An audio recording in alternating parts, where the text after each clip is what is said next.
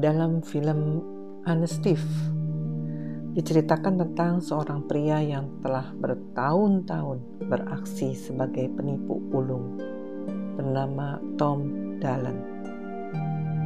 Saking piawainya Tom dalam menipu dan mencuri uang dalam jumlah besar, ia mendapat julukan sebagai in-out bandit atau bandit licin yang sulit ditangkap. Namun Tom memilih untuk pensiun dari pekerjaan haramnya itu setelah ia berjumpa dan jatuh cinta pada seorang wanita. Tom berniat membuka lembaran baru dengan menyerahkan diri ke F B I guna membersihkan dirinya dari masa lalu kriminalnya. Film ini mengingatkan saya dengan para tokoh dalam Alkitab yang mengalami perubahan kehidupan secara drastis setelah berjumpa dengan Yesus. Kita ingat bahwa sebagian dari para rasul menerima tujuan hidup yang baru setelah berjumpa dengan Yesus.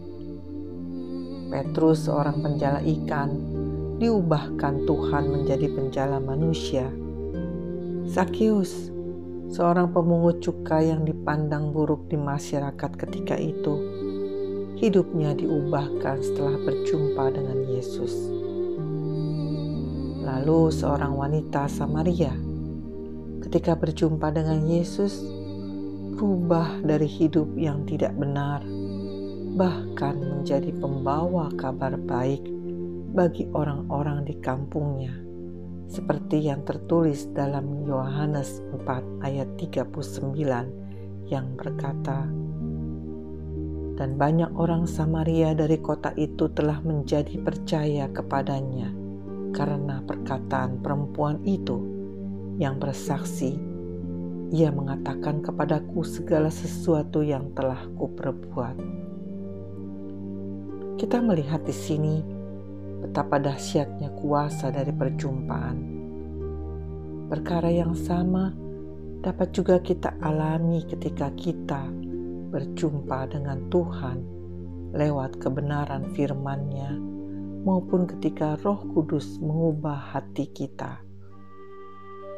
Kuasa perjumpaan dapat mengubah cara pandang tentang kehidupan dan akan menyadarkan kita dari kesalahan, bahkan mengubahkan jalan hidup kita secara drastis seperti yang dialami para tokoh Alkitab di atas. Saudara, bersyukurlah kita telah berjumpa dengan Kristus karena hidup kita telah dan akan terus diubahkannya. Bagi kita yang belum mengalami perubahan hidup menuju perbaikan, maukah kita mengalaminya? Mari, percayalah dan terimalah Yesus dengan iman.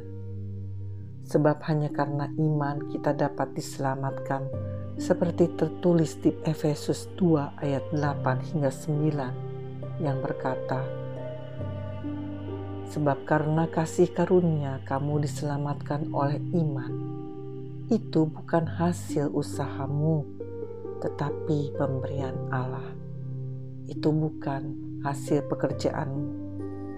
Jangan ada orang yang memegahkan diri." Amin.